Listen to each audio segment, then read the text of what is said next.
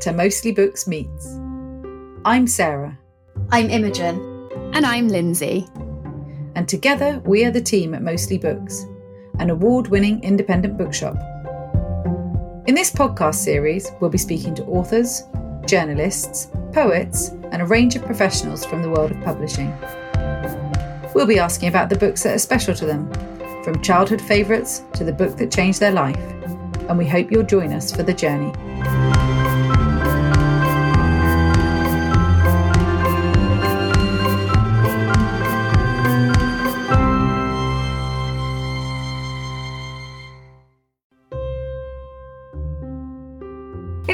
Podcast this week, I'm speaking to award winning novelist, screenwriter, critic, and short story writer William Boyd.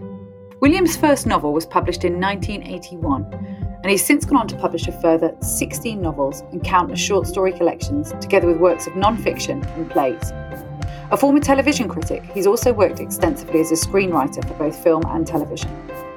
William's latest book, Trio, was published in October last year and will be out in paperback later this year. It truly is an honour to have him as a guest on the podcast today. William, welcome to Mostly Books Meets. Thank you very much, Sarah. Great pleasure to be here. I'd like to start off, if you don't mind, by going back to your childhood. You were born in Ghana and grew up there in Nigeria and in Scotland. What do you remember about your childhood? Well, I remember it very vividly because West Africa was effectively my home until my early 20s. I was actually born when Ghana was a British colony. That dates me. It was called the Gold Coast, and independence came in 1957 when I was five. And we lived there until I was about 11 or 12. And then Ghana was hitting a sort of troubled phase. Then my family moved to Nigeria, and then we had three military coups and a civil war. So it was a tumultuous childhood and youth. But unforgettable and exotic and vivid. But because it was my home, it was normal. And once a year, we would go back to Scotland on leave, as it was called, for about six weeks. And then, of course, like all colonial kids of that era, I was sent back to boarding school. And again, I went to boarding school at the age of nine. Wow. And I spent nearly a decade at a boarding school, but every holiday I'd go back to Africa. So it was a very schizophrenic life in a way. But for me, home was always West Africa. And I knew the, the big cities of these African countries, Accra and Ibadan in Nigeria, much better than I knew any British city. So I'm a true colonial boy in a way.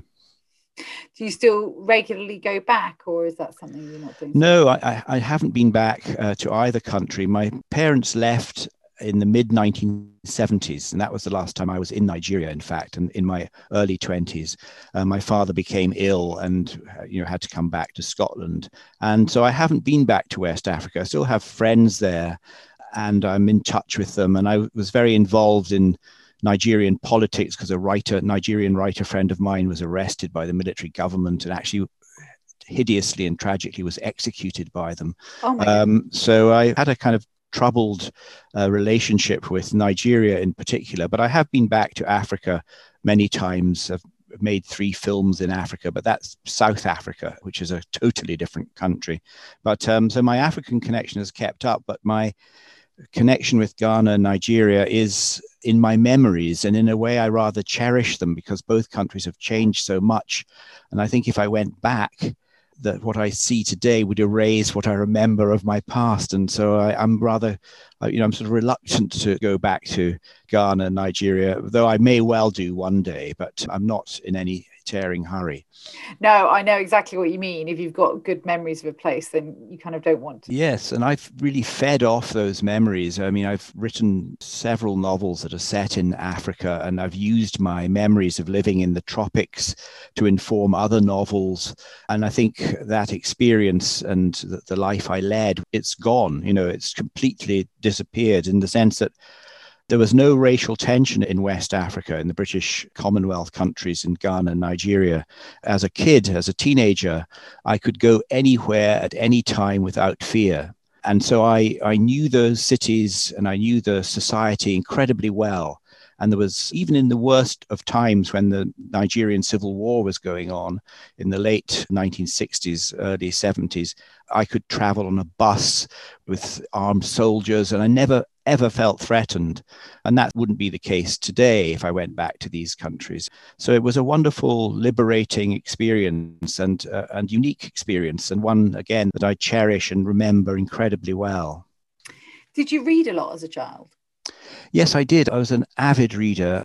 My mother was a teacher, in fact. She taught French in Nigerian schools, and my father was a, an avid reader of detective novels. He used to read one a day virtually. And um, and uh, when I came back from school on holiday, there was this great towering pile of detective novels by Ed McBain and Peter Cheyney and Mickey Spillane and so on. And I used to read them as well. So it's a, a household full of books, even though it wasn't literary. And I learned to read very early, according to my mother, and I have been an avid reader ever since haven't ever stopped. Uh, yeah. What was the first book you remember reading? Well, I remember reading an illustrated version of Rudyard Kipling's Jungle Book. And I can see the book now in my mind's eye. It was a, big, thick, large print book with um, black and white illustrations of the characters. And I think it made an impact on me. And I think I was about five or six when I was reading that.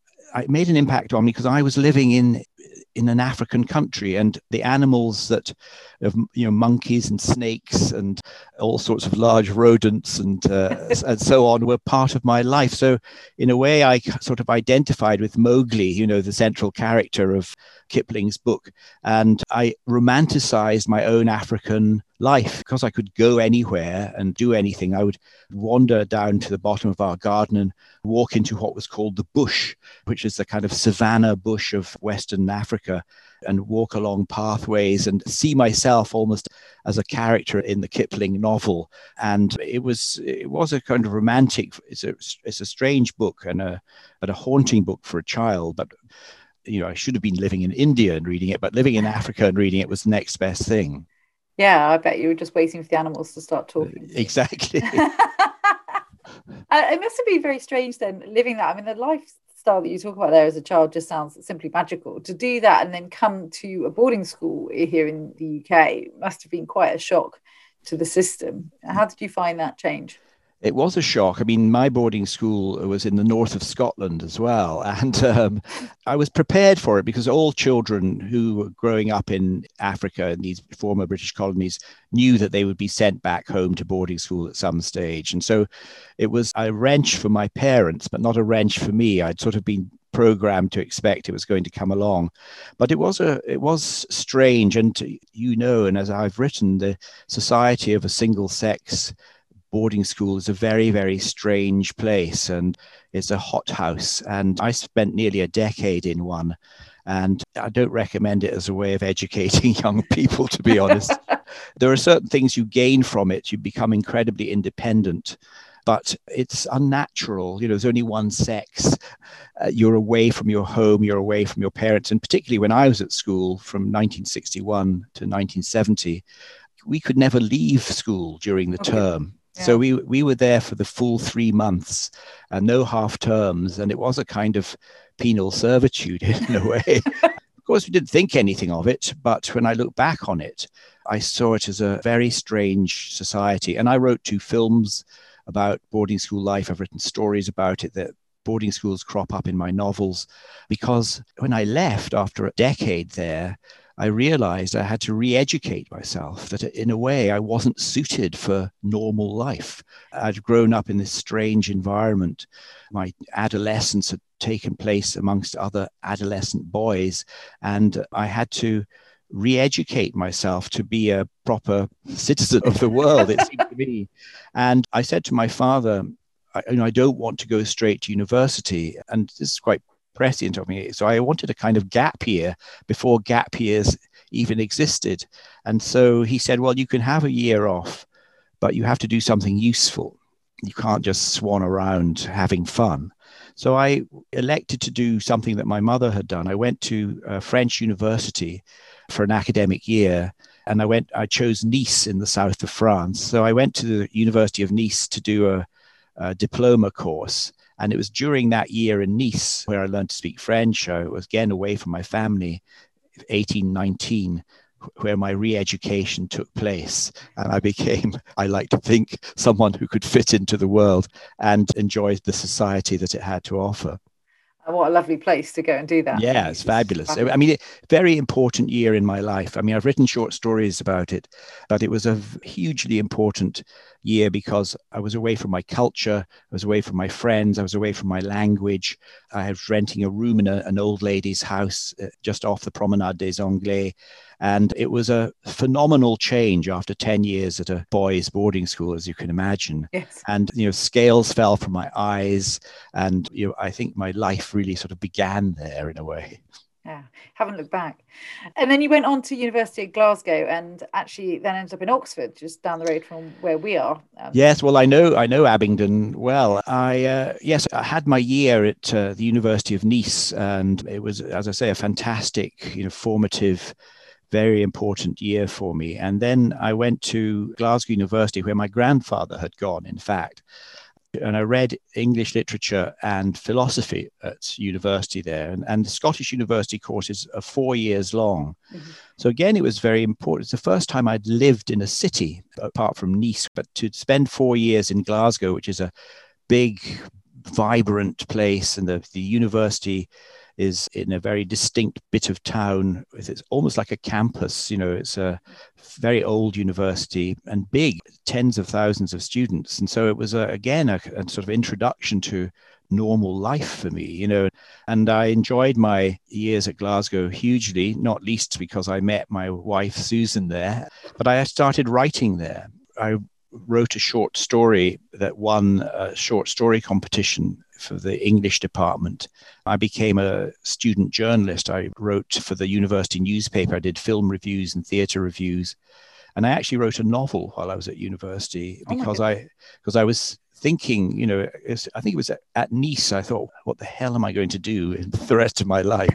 And I somehow had this hunch that I couldn't have a normal job, and I, I had this vague desire to be an artist. Not that I knew any artists, but I just I must have seen a film and thought, well, the artistic life is for me. Uh, but how do you become a, a, writer? How do you become a novelist? And I had to f- find my way and find my feet and educate myself. But it's all started at university, and I wrote a novel, very autobiographical, all about a young British chap who goes to the University of Nice, surprise, surprise, and got it out of my system, you know, put it in a bottom drawer where it still resides. But I had the experience of writing a full length novel all about myself. And I recommend that to young writers, you know, do it and then sort of throw it away, if you like, because you think you're the most fascinating person on the planet, but you're not. But you have to get that delusion out of your system and then start writing proper novels. So it was a very, again, another important, you know, watershed moment in my life throughout my years at Glasgow University. It's the first time I met writers because in a very enlightened way, that university had a writers in residence, and I met my first proper professional writers. And I got a very good degree, and I went on to Oxford to do a PhD or a DPhil, as it's known in Oxford, partly because I wanted to buy myself more time, and partly because I felt that if my dreams of being a writer didn't come off, or I couldn't hack it, I could become an academic and teach English literature. So I had two motivations, but what Oxford gave me as a postgraduate student was years and years of time in which to try my hand at fiction and see if I could become a novelist. And slowly but surely I did. was going to say it happened, didn't it? Your first book was published whilst you were at Oxford, is that correct? Yes, it wasn't an overnight success by any means. I went to Oxford and I, you know, had to write my thesis, which was on on Shelley, in fact, and the Romantic movement. But I wrote two more novels while I was, you know, writing my thesis, and I wrote a lot of journalism as well. I was writing for the university magazine Isis. Mm-hmm. And I also entered short story competitions that Isis ran. And the first one I entered was judged by Iris Murdoch. Oh my goodness. And I got second prize and, you know, 10 pound book token. And the, the next one I entered was judged by Roald Dahl. Oh, uh, because they were all they all lived around Oxford. Uh, Iris Murdoch lived in Oxford. Roald Dahl lived in. Uh, I think he lived in Chiltern somewhere, uh, Great Missenden or something like that. And the, the one that Roald Dahl judged, I got third prize. So I thought, well, I better stop entering competitions because clearly the direction is uh, downhill. And actually, it's true because I then wrote another, I entered a science fiction short story competition judged by Brian Aldiss, uh, who's a science fiction writer. And Brian, who I became a very good friend, didn't award me a prize. so I didn't hold it against him. But again, it's part of the process of finding your feet and discovering what it is to be a writer. And I wrote two unpublished novels. One was a book about the Nigerian Civil War, a novel about that, very experimental. And the other was a thriller about a young poet, in fact. But at the same time, I was writing these short stories and sending them out to little magazines. In those days, this is the late 1970s, there were lots of places that published short stories. The BBC used to have a program called Morning Story, for, you know, Monday to Friday, five days a week, 52 weeks of the year. So they had a ravening maw for stories. It had to be a very precise length. I remember 2,300 words equals 15 minutes on the radio. and I had stories published there and in little magazines, and slowly but surely, I had nine or 10 stories published, and I sent off this collection of short stories to a publisher, Hamish Hamilton. Mm-hmm. And I sent it to the managing director and said, I've also written a novel that a character in two of these short stories features. And he wrote back to me very quickly and said, We'd like to publish your collection of short stories, but we'd like to publish it after your novel. And the only problem was I actually hadn't written the novel. I was lying so I wrote back to, I you know, thrilled. It's a, a, magic moment in a young writer's career when your book is accepted. And so I wrote back to this man, his name is Christopher Sinclair Stevenson, became my editor. And I said, the typescript of the novel is in a shockingly bad state. I need to retype it. Give me a few weeks. And so I sat down at kitchen table. I borrowed some money from my mother because I was teaching as well at the time. And I wrote my first published novel a good man in Africa in a kind of white hot spirit of dynamic enthusiasm in about 10 weeks. Oh and then sent it in as if I'd just been tidying up the typescript. I did tell my editor later my white lie, and he's forgiven me. And in fact, that's what happened. This was in 1979, and I had to wait the whole of 1980 before my book was published in January 1981. And that's when my first published novel came out, A Good Man in Africa. But actually, it was my fourth novel when you think about it. I'd written three novels as kind of apprentice works. And I think that's how I'd learned how to write novels, you know, on the job learning experience. And so my first novel was actually quite a polished, sophisticated piece of work. And it did very well. It looked like I had sort of sprung, you know, into the literary world, you know, fully formed. But in fact, it had been the usual, you know, many years of hard graft before A Good Man was published. And it was a great success. It won three prizes, picked up for paperback by Penguin, picked up by foreign publishers, America, France, you know, Scandinavia. And so my so called debut seemed like an enormous success. But in fact, it was the result of you know, many years of hard work that had started in the early 1970s at Glasgow University.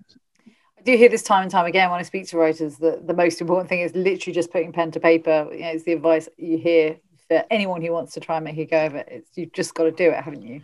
Yes. I mean, it's, I always quote Maupassant used to say to writers, put black on white, ink on white paper just start writing. And even if you then at the very least have something to throw away, if you're still scratching your head and thinking, you know, you haven't written anything. So it's very good advice. Just put something down on paper, and usually that stimulates you to carry on.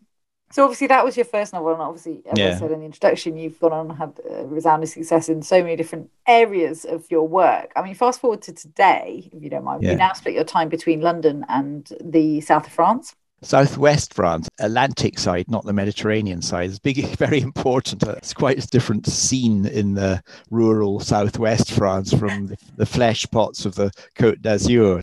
But I, I spend about a quarter of the year there. And basically, I live in London. We have a house in France, an old farmhouse, and we go there all year round, or we used to before Brexit. And so it's a very important part of my life, but it's not a 50 50 division. I spend about three to four months of the year there.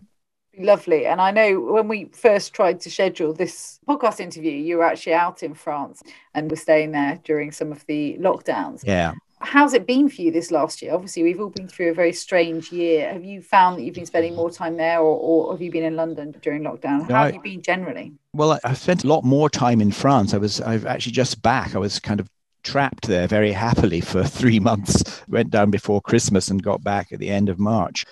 But as a writer, it really hasn't affected me that much because you know writing is a self-isolating profession and in fact i've been incredibly busy because there are films being made and tv dramas being made but the one thing producers can guarantee is that they've got a great supply of writers sitting at home twiddling their thumbs so I've actually been very busy writing screenplays and television series during this last year. But as a person, as a citizen, of course, it's been the same as everybody's experience. I haven't traveled anywhere particularly. I miss my society of friends. You know, my mother died last year. I couldn't go to her funeral, you know. Um, so there's all these sort of COVID experiences are ones I've shared with the rest of the population. But professionally, it's actually been in some ways almost an enhancement because obviously no literary festivals going on, but just as you and I are talking on Zoom, I mean, I've participated in literary festivals in Hong Kong, Australia, Hawaii, without leaving my study. So uh, I wouldn't have gone to the literary festivals, of course, because mm. they're too far away. But somehow the wonders of technology have allowed writers to put themselves about in a way that they wouldn't do if they were having to get on planes and things like that. Yeah, I think it really has opened up a whole other avenue, and it'll be really interesting to see as time goes on how this evolves. Because obviously, people mm. want to get back into a room, want to be meeting people face to face, but this, like you say, it's given people access to information and content that we wouldn't yeah. necessarily have had before. I've been going to literary festivals for so long that I'm actually thinking of calling a halt to them. But of course, with Zoom, you can do literary festivals anywhere, and uh, I mentioned those countries I'd been to, but I've also done a festival in Milan. I've been on a sort of virtual book tour in Germany. You know, it's quite extraordinary. So I think I will do a lot more remotely than in person because it does tend to eat into your time traveling mm. to here, there, and everywhere. Yeah, absolutely as you said earlier on, you're a voracious reader. You have been since you were a child. Have you found during lockdown that you've been reading more than you would have done normally, less, or has it pretty much stayed the same? No, I think I'm a massively compulsive reader, and I'm also a sort of chronic book buyer as well. I have a, a terrible problem of buying books and storing books, and I'm in the process of just started another novel. And one of the things I like to do is that I like to have a kind of library in my study of books for that novel. So I buy them secondhand on the internet, but I've bought about, I think, maybe 250 books this year oh for this novel that I'm I've just started now, and it's a kind of just reassuring. You know, I could I can do a lot of research online, of course, but I actually, being of that generation, like to look up books and read look, go through indexes and bibliographies and and cherry pick stuff I need for my novel. So I've been reading avidly. I mean, in the last week I've read a biography of Monica Jones, who was Philip Larkin's girlfriend. Oh yes. Which just come out. Fascinating misunderstood figure, bit of a monster, but it's interesting to get her side of the story. I've, that took me on to read a new biography of Philip Larkin, and I'm also reading a biography of Robert Louis Stevenson. Plus all the research I'm doing. So I'm that's typical. You know, I often have five or six books on the go at any one time. I'm reading The French Lieutenant's Woman by John Fowles again as well. And that took me to his journals and to his biography.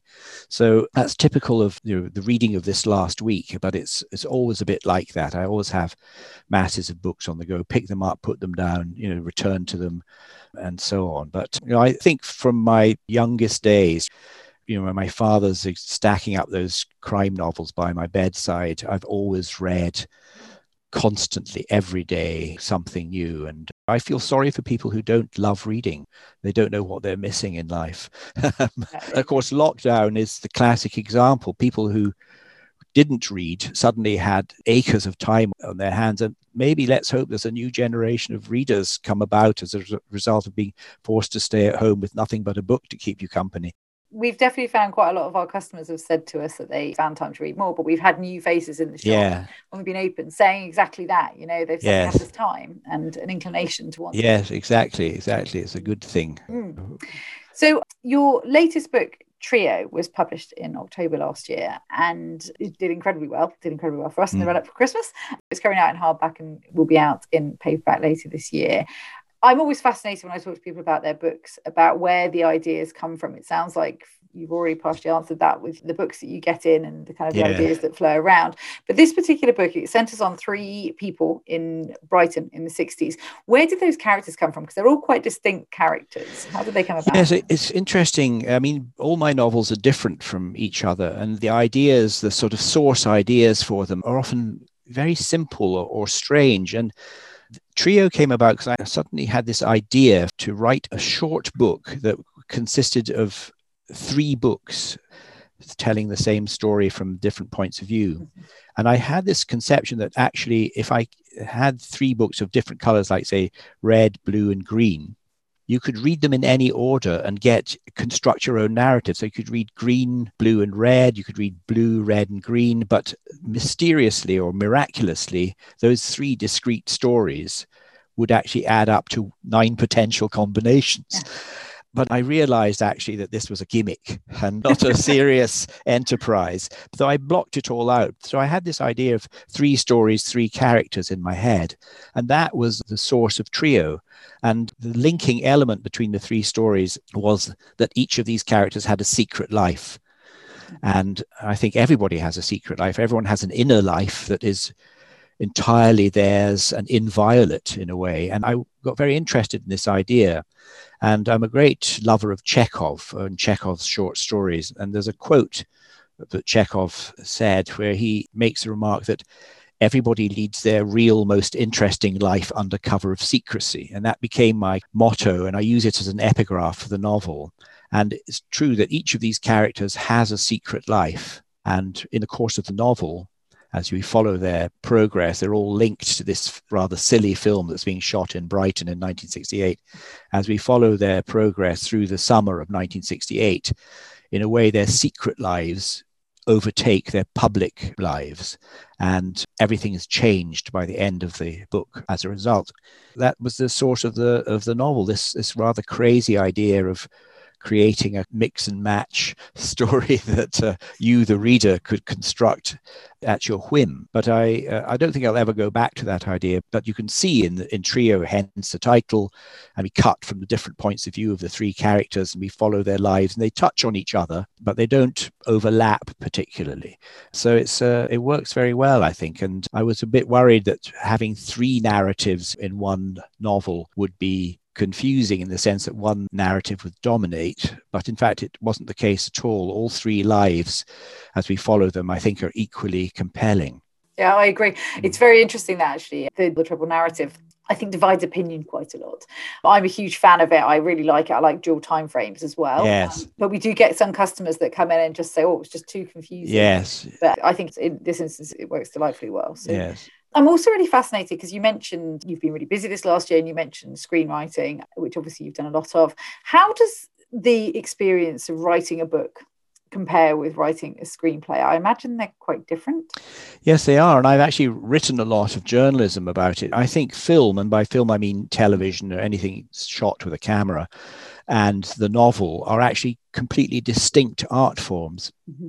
People have this tendency to think they're somehow very closely related. But as somebody who's done both, and, and I've actually directed a feature film as well mm-hmm. um, called The Trench, a World War One movie, and I'm very involved in all the productions of my films. And so I move from the world of the novel to the world of the movie or television, and I see the huge difference between the two art forms. And I can make it clear very simply, I think, and it sounds a bit stupid, but the thing that governs film is that film is photography sounds very obvious, but when you think a bit further about it, everything is seen through the lens of a camera. And that means that the story you're telling is perforce incredibly objective. You're always on the outside looking on. Mm-hmm. Whereas in the novel, in a way, it's defining power is its ability to enter the minds of other people. Mm-hmm. The novel is effortlessly subjective. I can write about the thoughts and the feelings of a character in incredible detail for the benefit of the reader. By contrast, when you move to cinema or film, it's very, very hard to do that because it's photography. And the tools you have to make film subjective are very reduced in a way. You can use voiceover mm-hmm. and you can hear what a character is thinking, but that only goes so far and it can become tiresome if it's used too much. You can have good acting. But of course, the very best actor in the world cannot replicate the subtleties and nuances of one paragraph of a novel.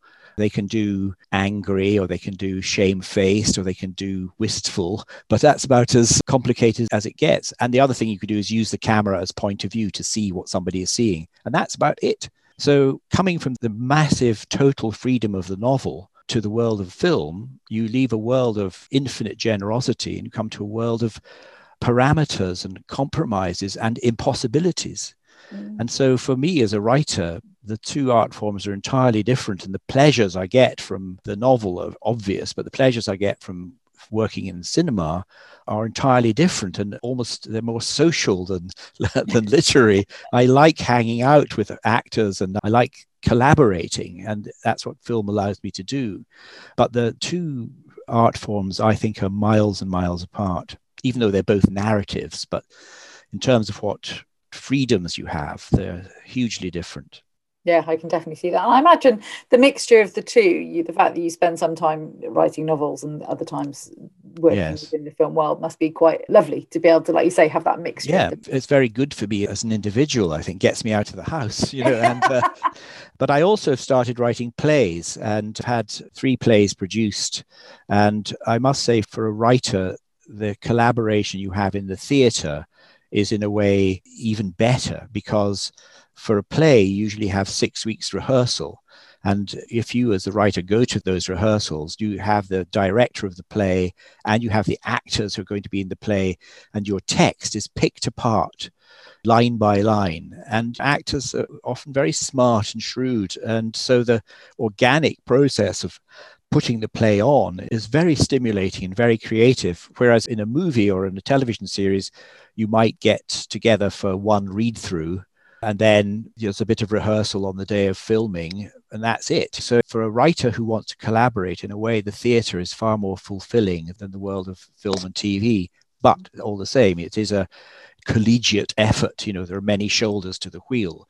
And i actually like that because i have my perfect solitude my perfect autonomy writing a novel. Mm, Say many many spokes yes. Well i think that's part of the plan in the sense that I think it's very British, actually. Many British writers seem to be quite prolific. Many of my contemporaries, they write a lot of journalism, they write films, they write biographies, they write libretti, whatever. It's part of our cultural tradition that if you're a writer, you write a lot. Whereas in other worlds that I know, like in the USA or in France, for example, writers seem positively constipated sometimes to me. You know, one novel every 10 years, you must be joking. So um, I think it's the great Victorians, you know, Dickens, Thackeray, Trollope, these people, these incredible powerhouses of writers who that sort of in our blood, as it were. And so, you know, I write something every day. You know, if I'm not writing fiction, I can write my journal. I write reviews. I write, you know, I'm always writing something. Almost every day I've written something. Good to be busy. Mm. Now, I have a theory about everybody that reads and everybody that writes, which is that if you are a reader, there is a book or maybe a selection of books that have had a major significant impact on you. And that could be personally, it could be professionally. Do you have a book like that? And if so, what is the book? Well, I'm going to answer twice, I think. I have a book that I always recommend as my favorite novel, and it's by Vladimir Nabokov, and it's called Pale Fire. And Pale Fire is a unique novel. You can't say that about many things, but it's a 999 line rhyming couplet poem. and about 300 pages of footnotes to that poem. Wow. And, the, and, it's very, very funny as well as being very, very clever. And the funny thing is that the editorial figure who's writing the footnotes to the poem has got it totally and utterly wrong. he thinks the poem is all about him, when in fact it isn't. And so this extraordinary novel is actually one of the great comic novels of all time, I think. And it's because it's Vladimir Nabokov, who's one of my favorite writers.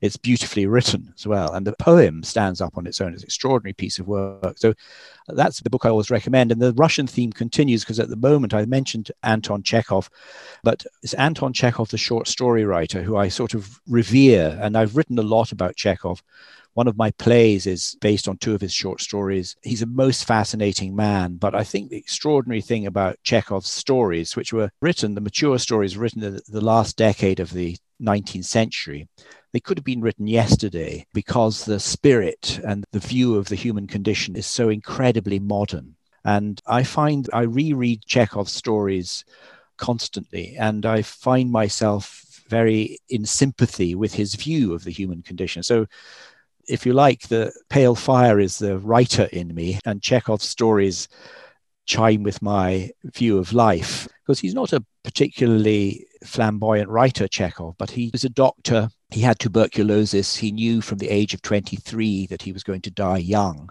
And I think that affected his way how wouldn't it? It affected the way he viewed life and affected the way he behaved in life as well. And I think that is responsible for his very modern, secular, blackly humorous take on human beings. And I find it incredibly congenial and very wise as well. And so they're the two Russian writers, oddly, that I recommend to people there's a theme there's a theme mm. so we talked about the fact that obviously trio came out last year and you mentioned the fact that you're working on screenplays and you're also working on another novel so it sounds like you've got lots going on for you the fans of your novels what can they expect to see from you next I'm hoping that the next thing that I've written will be on television. Um, it's, it's just come out in the US. It's a Cold War spy thriller I wrote, six hours long, set in the summer of 1961 in Berlin, and that's the summer before the Berlin Wall went up. And so it's called Spy City, and it stars Dominic Cooper as the lead. Oh, really? And, uh, yes, and oh, Fabulous. it's been released in Germany because it's a German-American co-production, and it's just come out last week in the USA on a streamer. And I'm hoping sometime in the next few months it will pop up on British TV because it's being sold around the world. So that's been made and it's done and it's out there.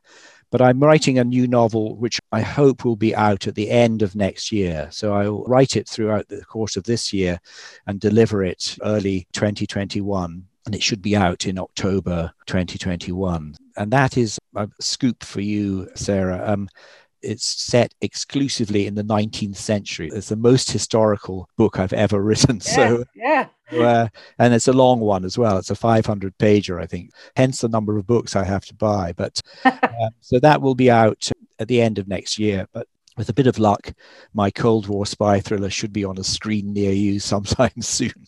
Excellent. Well, we'll keep an eye out for it. Mm. And in the meantime, we'll continue to tell people about Trio and make sure that they take it away with them when they come into our shop. Will, thank you so much for joining me today. It's been absolutely lovely chatting to you. It's been so fascinating hearing about your journey. And I wish you all the best with everything you're working on at the moment. And thank you for coming on a podcast. Thanks so much, Sarah. It's a great pleasure. All of the books mentioned during the podcast are available to buy from the Mostly Books website. This podcast has been presented and produced by members of the team at Mostly Books in Abingdon. If you enjoyed what you heard, please rate, review, and subscribe because apparently it helps people find us.